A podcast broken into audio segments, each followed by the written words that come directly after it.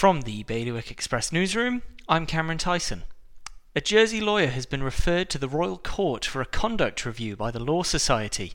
Advocate Andrew Begg reportedly failed to engage with a series of emails despite being constantly chased. A teenager in Jersey has been arrested after a supermarket worker was allegedly attacked and racially abused. Police were called to a local co op at around 7 o'clock on Wednesday evening. Aurigny has changed its flight schedule once again, pushing the return of a wider range of routes back to the 12th of October. This follows the announcement that Guernsey's travel restrictions aren't likely to be relaxed until mid October. Jersey's broadband speeds are the second highest in the world, according to a new analysis, while Guernsey's are far behind at 48th. It takes just 3 minutes to download a movie in Jersey, but 20 minutes to do the same in Guernsey.